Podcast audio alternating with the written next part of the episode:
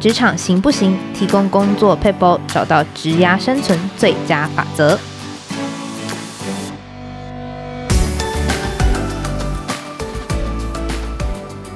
Hello， 听众朋友，大家好，我是经理人月刊采访编辑吴美心。在今天的单元，我们会提供职场大小困扰的小 Pebble， 帮你解决工作烦恼，即学即用，为职涯加分。现在很多人呢都在去谈海外工作啊，它其实海外工作好像变很多人的选项之一。可能你身边呢也有很多朋友是在国外工作。今天呢，我们邀请到知名脸书社团台湾工程师在英国创办人，也是今年4月原生出版的《普通人的海外求职指南》作者谢宗廷 Aaron 来跟我们分享关于一个受纯本土教育、没有留学经验，甚至连交换学生都没有过的所谓的普通人，我们怎么样子一步一脚印呢，去获得国外雇主的青睐。那首先欢迎 Aaron， 然后请跟我们听众朋友打一下招呼。听众朋友大家好，美心好，我是 Aaron。 是，那我们先请 Aaron 跟我们简单自我介绍一下，分享您自己在海外工作的这个背景这样子。好啊，就像美心刚才说的，就是其实我自己是一个很想要出国工作的人，可是我其实没有留学经验。那我自己是在大学毕业的时候吧，那个时候我一心就是觉得我想要去不同国家有住的这个经验。那我觉得要怎么样在不同文化圈都有生活的经验，最好的方式就是留在那里工作，因为我不可能在每个国家都留学嘛，所以那个时候我也找了很多的方法。一开始我也是跟大家一样，就是想说用留学这个途径，可是后来我发现在大三的时候进实验室，我好像不是很喜欢做实验，那传统的这个留学途径可能就不 work 了嘛，所以我就想说那我有什么办法呢？然后那个时候我就听学校的讲座啊，然后大家主要都是说那你就先去工作2-3年之后再出国念 MBA， 这可能是一个合理的途径，所以我那时候也打算这么做。可是当兵退伍之后，我就没有办法很顺利找到工作。我自己是生科系毕业的，所以这中间也算是一个转行吧，那个时候找工作不是很顺利，所以就跟朋友去创业，然后在那个创业的过程中学会写程式，然后之后才误打误撞用英国打工度假签的方式到英国找到正职工作，然后再辗转在世界各地找工作，现在到了美国。刚刚就是听 Aaron 的经验，其实你是说你自己对国外工作就有一个向往嘛，对不对？对，但我想到的问题是，可能我们身边很多人也对国外工作有一些美好的向往，就觉得说就是国外工作啊，我可以薪水比较高，然后工作生活平衡这样子。可是我自己的想法是，这个向往它你知道要变成一个冲动，它中间还是有一个 gap 的。那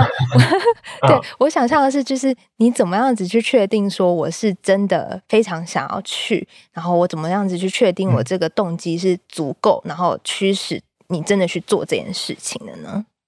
我觉得其实这种事情就是一个冲动吧，因为大家都会，就是你看那种成长书籍，他就会跟你举一个很知名的例子，就是说有一个人他想学吉他，然后他就去问世界很厉害很会弹吉他人，会说我要怎么样才可以弹得跟你一样好？然后通常那个导师就跟你说，你会这样问表示你没有机会，因为如果你真的想要一样的话，你现在就去做了。我觉得其实出国工作这件事情真的很像，就是你如果要找很多理由去 support 这件事情的话，可能你这个动机还不够强烈。那你应该要反过来问你说，那现在对你而言你最想要做的事情是什么？我那个时候我这个动机很强烈的理由，其实是我从小其实就对欧洲有一个向往了。那个时候我会觉得，如果我能够在不同文化圈里头有这些生活体验的话，我可以成为一个不错的作家，其实跟我后来做的事情都没什么关系。可是这个底子在我心里就是一个很强的动机，就是这个大方向很明确。那至于我要出国做什么，我那时候其实不知道，可是有了这个大方向之后，剩下的事情其实也没有什么理由，你就是去做，你就会越来越找到这条路。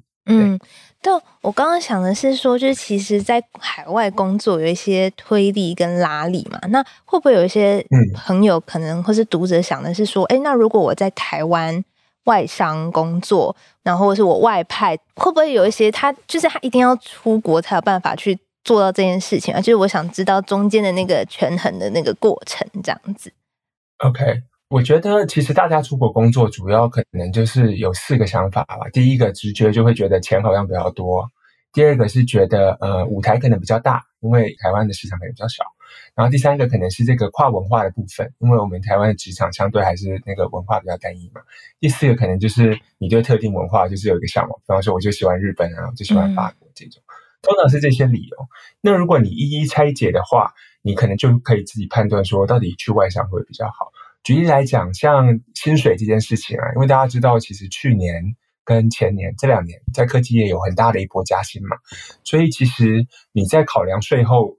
的那个实质所得之后，台湾现在科技业的薪水其实还比较高哦，就是跟日本或者欧洲比起来，那这个可能就不一定是所有的理由嘛。那第二个就是那个舞台或者是工作跟生活的那个平衡，这个的话就大部分人可能还是直觉是这样，就是你可能去了欧洲啊，你可能会比较平衡。可是 again， 因为如果我们的目标是全世界的话，那每个国家不一样。比方说你假设你到矽谷来，那其实你一样也是责任制，你可能要做的事情还是很忙，那这个平衡就不好抓。所以我举这两个例子只是要跟大家说，其实对你会不会持续外商就可以体验到这件事情是有可能的，可是关键还是在于你想要的是什么。因为如果是以我们刚才说第四个这个例子，就是我就是喜欢特定的文化，我想要在那里去体验这件事情，其实这也是我当初的最核心的理由了。那这个你可能就是只在台湾比较做不到的。嗯，对，那其实很多人对于海外工作他可能还会有一些迷思，或者说很多人会觉得海外工作你知道有重重的关卡，非常的困难，就你可能需要你知道就斩荆披棘才有办法去打，对对对你需要披荆斩棘才有办法去到海外留学。那我觉得首先第一个关卡可能就是你学历的关卡嘛，就是很多人会觉得说哎，在学历方面会不会是我一定要有漂亮的就是学经历，或是我要有漂亮的海外的学历才比较容易被雇主看到呢？嗯哼，所以我自己那时候出国的时候，我先跟大家承认，就是我自己其实是台大毕业的，台大毕业在台湾好像算是蛮好的，可是其实如果你放在国际的角度，大家其实不太知道台大是什么。对，因为你会发现你在那个全世界的学校排名啊，其实主要还是以欧美的学校为主。那所以你在台湾的这些学历其实相对而言没那么重要，尤其是当你是要直接去找国外工作的时候。那具体待会我关于签证这些细节我们待会可能可以聊到，可以再说。可是如果你真的是以学历为考量的话，那有一些国家确实你会比较需要当地经验会有帮助，比方说你在德国的比较传统的产业啊，或者是法国这种，或者是日本。可是反过来说，比方说你想要去新加坡工作，或是你想要到科技业工作，就是当写程式的工程师，那这个学历这件事情可能就相对没那么重要，反而在这情况下留学可以给你的是签证的这个好处。对，所以其实在不同情况下你要判断的事情不一样，那这样讲可能比较复杂，所以欢迎大家可以去参考我的这本书叫做《普通人的海外求职指南》。因为我其实在里面我分享就是我过去的经验，因为我自己并不知道我真的想要做什么，或我想要第一站去哪里。对我来讲比较重要的是我想要出国，我想要去不同文化圈住，那顺序不重要。所以那个时候我这里去不同国家做了很多调查，那有的国家是签证比较麻烦，有的国家是语言比较麻烦，有的国家是求职管道比较麻烦，所以每个地方会不一样。会很建议大家是你先选好几个你第一站想要去的地方之后，去判断说那个地方是不是用留学才是最好的方法。嗯，对，其实我自己想的一个很大的问题是说，就是你第一站要去哪里，确实是一个很难决定的关卡嘛。就是我到底要去美国、去英国？那当时 Aaron 你是怎么样子去决定说我第一站我要去哪一个国家的呢？嗯，我的故事其实有点曲折，所以这也是误打误撞。其实我那时候我最想要去欧洲是没错嘛，可是那个时候我不是说我大学毕业我本来想要工作找 MBA， 但是后来失败了。然后我是在创业的过程中误打误撞学会写程式的。怎么说呢？那个时候我跟我朋友想要开一个网络平台，有点像 Kickstarter 那种目的。10年前那时候正行，可是我们两个都不会写程式，所以我们就在网络上找了一个人，他就说我前后端都可以写。可是经过半年之后，我们就发现他好像前后端都不太行。我就说好，那你就先去 focus 后端，我来 cover 你前端。我是在那个过程中就是被压力逼着去写程式的。可是当然就是因为是这个情况，我们1年左右就失败了。那个时候我有两个选择，一个是说那我就照原本的途径继续找工作吧，然后之后念 MBA，不然的话就是去转当工程师。那我给我自己的问题是，到底哪一件事情比较容易出国工作？我那个时候的判断是写程式应该是比较容易的，所以我就以写程式这条路去想。然后那个时候主流的资讯基本上也是去美国嘛，所以我是以这个方式去想。可是后来我发现其实去美国没这么简单，如果你没有在那里有身份的话，所以我才开始那个时候也去找了其他方法，比方说去日本看看啊，或者是去新加坡看看啊。那个时候这两个地方来台湾找人的企业都非常多，其实现在也还是了，对。可是我是在一个很意外的场合听到朋友跟我讲说有英国打工度假这件事情，这个签证的特别是跟澳洲不一样哦，它有2年的期间，然后你可以做任何工作。像澳洲的话，你可能每半年要换一次雇主，然后大部分可以给你签证的可能还是比较劳力密集的为主，要找全职的没那么容易。可是英国的这个可以，所以我就是抱着试试看的心情就去试，结果就抽中了。所以我是这样的才决定我的第一站，一开始在那个当下我其实还不肯定。哦，所以其实第一站算是有一点机运加上误打误撞，就留在英国这样。那我自己会好奇，因为像你自己后来也辅导很多就是台湾人可能在海外工作，那像是不同的国家他可能会遇到的不同挑战分别是什么？比如说像你刚刚可能有提到美国可能是签证问题嘛，那比如说像是英国啊日本啊这种，他们的个别的挑战可能会是什么呢？好，美国大家可能就因为美国在网上资讯最多，最重要的是签证问题嘛，跟你的实力无关。所以如果你真的很想要去美国的话，你可能走留学去找他们的那个 STEM program， 给你 OPT 的延长是最好的。那如果你是要去英国或澳洲这种，签证当然还是一个问题，可是他们的好处是你有别的方式可以先拿到暂时的签证，比方说我刚才说的这个打工度假签。因为其实出国找工作跟你大学毕业找第一份工作的困难点是一样的，就是第一步最难，因为你没有在地经验嘛，那里的人比较不知道怎么雇佣。可是当你有一个经验之后，那剩下的机会就会打开来，只要你找到管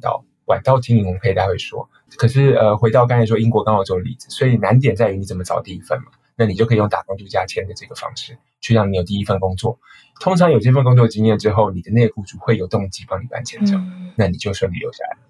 所以这是英国跟澳洲。那如果是新加坡或日本呢，其实他们的签证就不是问题，对。但是日本的话，你的语言能力可能就会很重要，除非你是工程师。工程师的话，他们有一些那个比较知名的一些企业，大概6-7家吧，他们都可以直接那个去找你不会日文也没关系的，比方说 LINE 啊，或是乐天啊这种。可是如果你是去其他产业或者是其他公司的话，通常日文还是最重要的硬伤。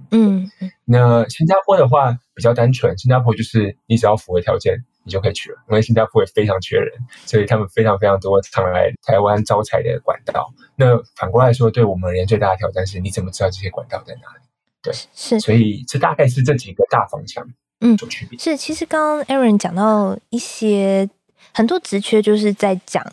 算是工程师的职缺嘛，那像我就会很好奇，譬如说像我身边也有很多朋友，他可能是做行销、做社群，然后或者像我自己本身是记者嘛，像这种地域性比较强的工作或是职业，是不是就是他还是有海外工作机会吗？还是说我一定要去转职才有办法做到？对。这边很直白，确实工程师是一定是最简单的，这也是为什么你会看到他们就是我们分享的资讯最多，这是真的，因为这个技术比较容易带着走嘛。然后你其实即使沟通不是很好，但是你的基本能力有，那就缺人，你就找得到工作，这是现况。所以如果你愿意转职的话，那真的是一条比较简单的路。可是如果你是其他职业，还是可以的。就像我刚才有提到的，我说这本书里头，其实我有帮过2个案例，一个是就是做行销的到日本去，另外一个是做专案经理的，他到后来找到在墨西哥的工作，对。所以其实还是有办法的。那办法是什么呢？像刚刚那个美心讲的一个例子很好，就是你同样是做行销好了，通常在做行销会有2种分类嘛，就2个大方向，一个是比较偏你刚才说的社群这种地域性很强，就是你要知道在地社群在哪，怎么经营这些内容，然后怎么去打这些人。另外一种是比较偏广告投放的，或者是去做规划的这种，那你可能就是熟悉一些比方说 Google 那个 AdSense 啊这些操作工具啊，或是怎么去分析客群这种。那如果是这2个技能树相较之下，是不是第2个这种是比较容易带着走的？因为你其实换一个国家，你也就是换个地方去操作这些数据嘛。所以在你的这个职业里头，哪一些技能是比较容易跨国通用的，那个可能就会是你要 target 的方向。那如果是像纯文字工作，像记者这种，那当然就会更难一些。那你可能要找的就是更特殊的方法，比方说就是这种国际记者啊、独立记者啊这种可能会是另外一个切进的方式。嗯，是，其实Aaron 在书中也讲到一个很重要的找海外工作的原则，其实就是运用了这个精实创业的精神嘛，我们要快速的去尝试，快速的去试错。那里头这个原则被叫做 LIST LIST 原则，那可以帮我们介绍一下，只是说这个原则我们怎么样子运用在找海外工作当中嘛？因为其实它的概念就是说产品变成我们本人嘛，然后你的客户就是国外雇主嘛，那可以帮我们介绍一下这套原则怎么样子去帮助我们去找到海外工作嘛？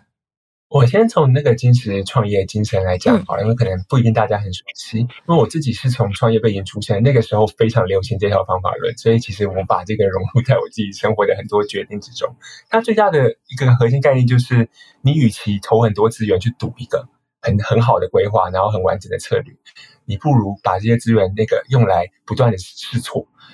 一直试，即使你一开始推出的产品很差也没关系，但是只要你试到一个是 product， 他们叫 product market fit， 用最小可行产品找到一个那个市场的接受点之后，那个时间点再开始大量投入资源去做行销，这是精实专业基本精神。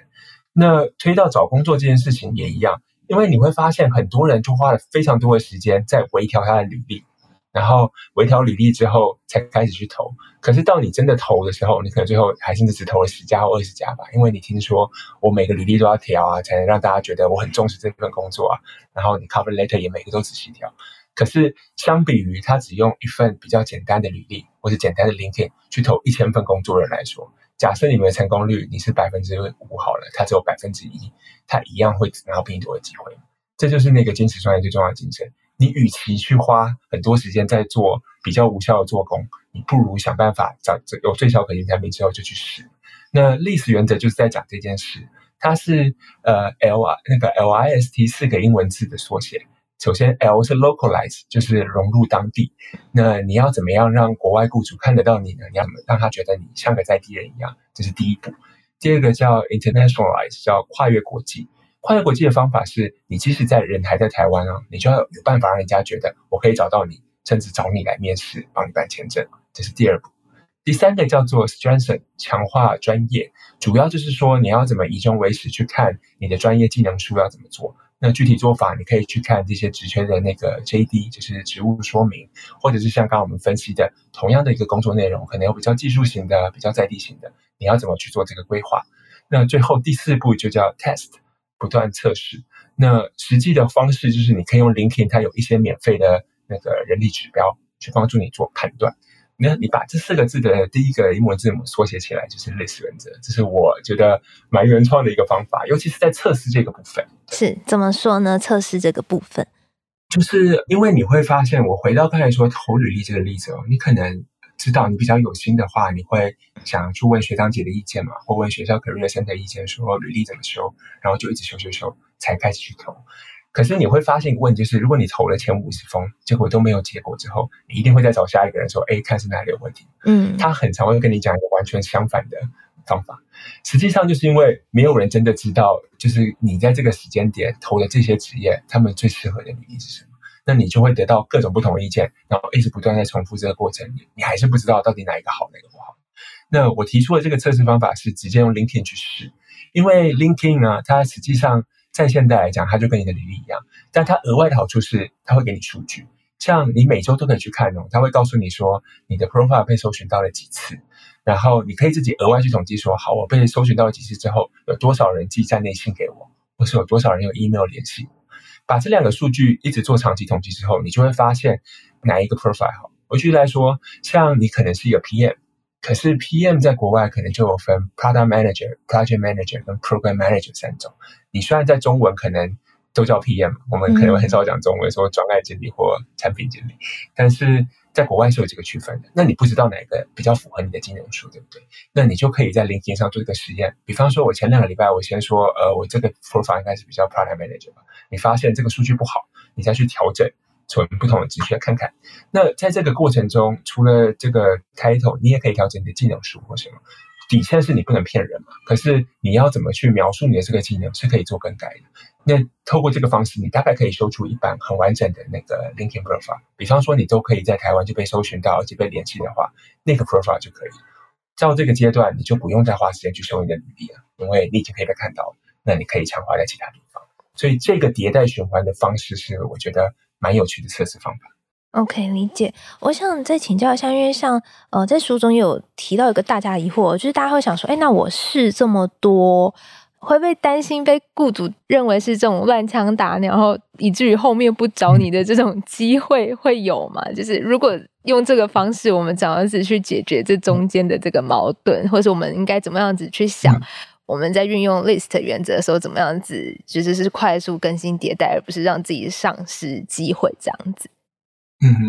我觉得其实大家可以有一个想法是，这个世界上的机会真的非常多，如果你不是只限制在某一个地区的话，换句话说，你即使这一次在这个地方失败了，也不代表你就会完全没有机会。你完全不用担心说他看到这次不好，然后就把你放进黑名单，他甚至把你放进黑名单力气都没有，因为他也还有很多人要面试。所以如果你是站在世界的角度，你不用担心这件事情。当然，如果你只是锁定在单一职场，你可能大家都跟你讲世界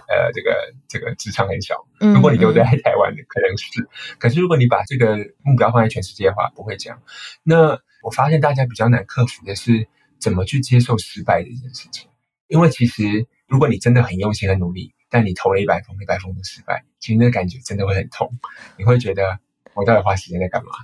我真的是在用对的方向吗？对，那个自我质疑是最难克服。可是其实我觉得要克服它最好的方法，其实真的就是一直去让自己找到这些机会。我举一个我自己当初的故事，我那个时候其实用打工度假去英国找工作的时候，我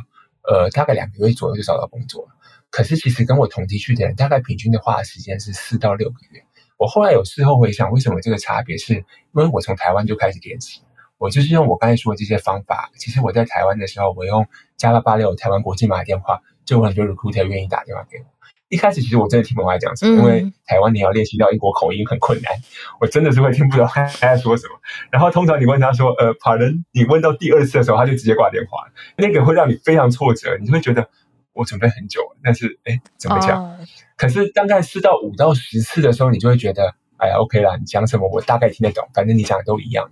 那在10到20次的时候，你甚至就可以跟他开玩笑聊天了。可是我讲的是这件事都是在台湾发生的。如果你在出发前你就已经知道你有这些机会之后，你在当地你就不会因为错失1-2个机会而感到很失望很难过。我看到那时候比较多后来比较失望的例子，他们通常是在那里的时候，就是人到英国之后机会不多，可是那个时候伦敦生活费非常贵，然后你可能只有2-3个机会吧，你就会想要非常非常想要把握。可是如果这2-3个机会后来结果又都落空的时候，你就很容易一蹶不振。那这两个例子的差别是什么？一个是你知道我持续有10到20个的那个机会会来，即使你放弃1-2个也没关系。可是另一个是我就只有2-3个机会，那我就会想要努力把握每一个。那你当然心里就会压力比较大，甚至表现就会比较不好。所以怎么去把前面那个范围扩大，我觉得是最重要的，让你克服被拒绝的那个心理压力方法。所以其实刚刚 Aaron 讲到一个重点，就是我们提早做准备，然后我们用一些方式，就是从试错当中去找到自己修正的方法，是在你后来就是在海外工作能够调试心态的一个很重要的关键这样子。那我自己会好奇，因为像刚刚 Aaron 有讲到说你接电话那个例子，我就觉得还蛮有趣的，因为我相信很多人应该都是会担心自己的语言跟沟通，尤其是口说方面，一定是就是我们如果受就是纯台湾教育的话，一定是最弱的嘛。那可能通常我们都会想要透过就是考试去证明自己。那我不知道说，就是像 Aaron 你自己在国外工作，然后已经接很多这种雇主的电话，那你会觉得什么样子叫做够用，或者是我觉得我已经 qualified 的语言能力是能够一般沟通就叫做可以吗？这样子，还是说我一定要透过考证照才能够去证明说我语言能力不错，然后雇主会在意这个吗？对，我先讲考证这个部分好了，因为我觉得这是大家最大的迷思。就是我觉得我英文不好，所以我就很有动机，我就设了一个目标，我一定要考到托福，我一定要考多益，或什么拿到一个好分数。来当成我英文有没有学好的指标。可是我觉得这方法是错的，而且非常没有效果。因为这些考试的最大他们 focus 的点常常是那个读跟写吧，对，然后听跟说的比例其实是相对少，可是其实这个才是你在国外跟别人沟通交流的时候最常需要用到的技能。所以你用这个考试去引导自己学习的方法，其实你学到的是在日常沟通中最相对于效果最差的。所以我不是很推荐大家用证照去做这件事情。而且更重要的是，大部分的人并不会看你的这个证照啊。就像如果你就想今天有一个外国人来台湾工作，你会问说你中文几级？你大概连中文检定考试什么都不知道，这是国外的实况。他们其实根本不知道这些英文考试有哪些技术跟什么。对，所以如果你假设是英语系的国家，就是完全不需要花时间去管这些考试证照，英文的证照一点用都没有。那可是这是有例外的比方说你想要去日本啊，或者是法国这些地方工作，他们也知道他们的语言可能比较多在地勤，那他们的一些职缺就会限制你，像日文很多都会要求你有 N2 的以上的程度，或是欧语系的国家大概会要你有欧语的 B2 以上的标准。所以有一些地区是证照是有意义的，可是如果你是以英文为那个主力的话，那你完全不要玩证照。那回到刚才第一个问题是你说要怎么样检验自己够了，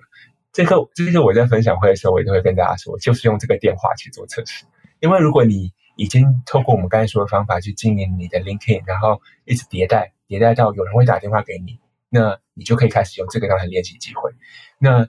怎么样叫准备好呢？当你可以完整的跟一个 recruiter 讲完这个10分钟的电话，讲你的专业闲聊，然后这个气氛还融洽，你肯定就是准备好。但是反过来说，如果在这个过程中你还是会觉得不自在啊，或是被挂电话啊，或是那可能就是还不够，跟你的英文成绩没有任何关系。因为最重要的是你在国外跟别人相处也一样嘛，我跟你聊天可能就2分钟3分钟，我要怎么在这个过程中就是我们讲完话大家不尴尬，不管是有没有合同那是一回事，但是礼貌不尴尬可以把这个话讲完，我觉得是检验你语言能力的最好的方法。其实还是实战经验很重要。对，我觉得Aaron 你现在在海外待几年啊？我现在应该第7、8年吧。第8年。那在这过程当中，你有觉得跟自己想象中就是差异最大的地方吗？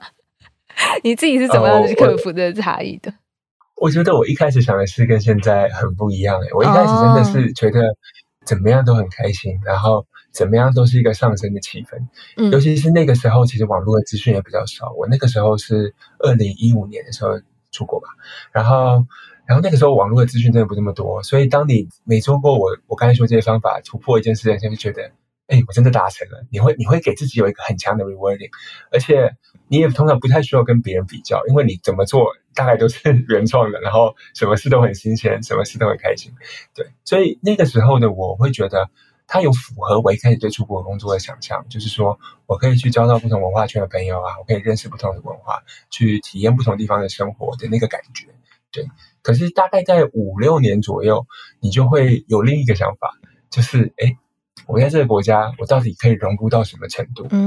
那我家人也开始渐渐老啦，或是有一些病啊，那要不要回家陪他？那如果现在不要的话，什么时候要？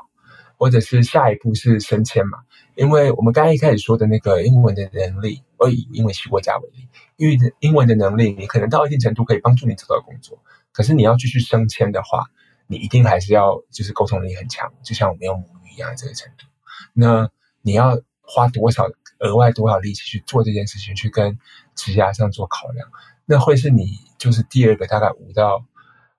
其实很多人在第3年就有了3到5年的时候就会有一种新的想法，像5到8年之后你会有不同的想法。好，对，像我后来我因为我一开始目标就很明确嘛，我想要去不同文化圈，所以很多人在大概3年的时候或5年的时候就会有点脚麻，因为这通常也是大部分国家可以给你那个永居或身份的日子，很多人就会觉得好吧，不然就待在这里，不管他是待得很开心或不开心，对，就会觉得不拿白不拿。可是我自己给我自己的目标很明确，就会觉得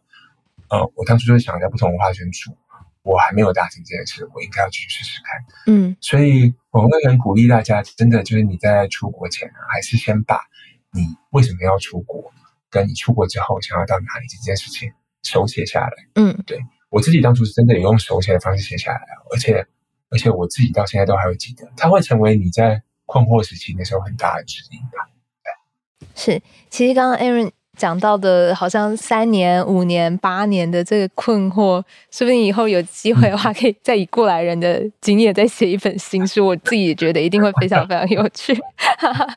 那其实 Aaron 在就是书里有讲到一句话，我觉得好像蛮可以总结刚刚的就是整个心态。其实你讲到的是说不一定是真的要到海外去工作，而是你有没有到海外工作的这个移动的能力以及选择权嘛，其实是你在整个职涯当中很需要去培养的一个技能或是一个心态上面，不管是技能上面硬实力或是心态上面的软实力，其实都是蛮重要的，就是你有过这段经验之后，其实对你的人生来说是帮助蛮大的。对，我会觉得其实这个也是我那个时候我决定不走实验室然后去听职涯讲座的时候我得到很重要的一课。那个时候就有人跟我讲，就某个前辈吧，他就提到了就是国际移动力这件事情。因为他就是比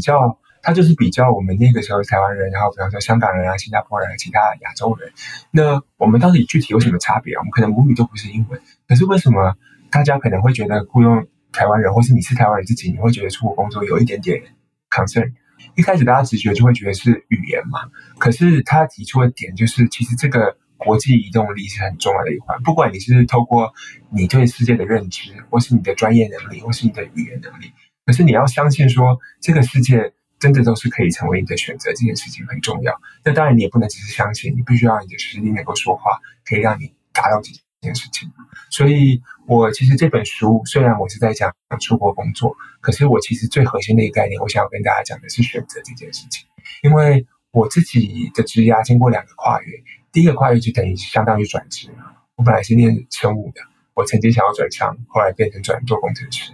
然后第二个跨越是我从台湾直接跨到国外去，就是跨国界这个跨越。这两次其实都是选择。对，那我觉得这个选择的过程会给你一些压力，因为你选错了怎么办？大家都还是会遇到这件事情。可是你多选几次之后，你会发现你不去畏惧做这个选择，甚至你会更愿意去为自己开创选择的时候，这个国际移动力就会成为你自己的一个强项。那你也就不会再被单一的职场或是单一国家限制住，你可以把精神放开。是，那我想最后请教 Aaron 一个问题，如果是在未来，就是有人在未来可能3年内想要出国的话，他第一步可以怎么样子准备？你会给他什么样子的建议呢？刚刚是说就是给出国工作，如果他现在要起步的建议嘛，那第一步当然就是来买普通人的海外求职指南。对，它是一本很方法论的书。因为我想要跟大家讲的是，我当初的定位是这是你出国工作的第一本书了。那我自己，因为我说我大学听过很多职涯讲座嘛，我知道有的人他真的很厉害，可是他给你的比较多是 mindset 这件事情，可是他对于你要跨第一步没那么容易。所以我这本书我想要跟大家讲的是方法，就是你要怎么用具体的实践去做到这件事情。那具体的做法有点像我刚才说的LIST原则。那如果你今天就要想要出国工作的话，我会建议你第一步是先还是一样先问自己你为什么想要出国工作，然后把这件事情写下来。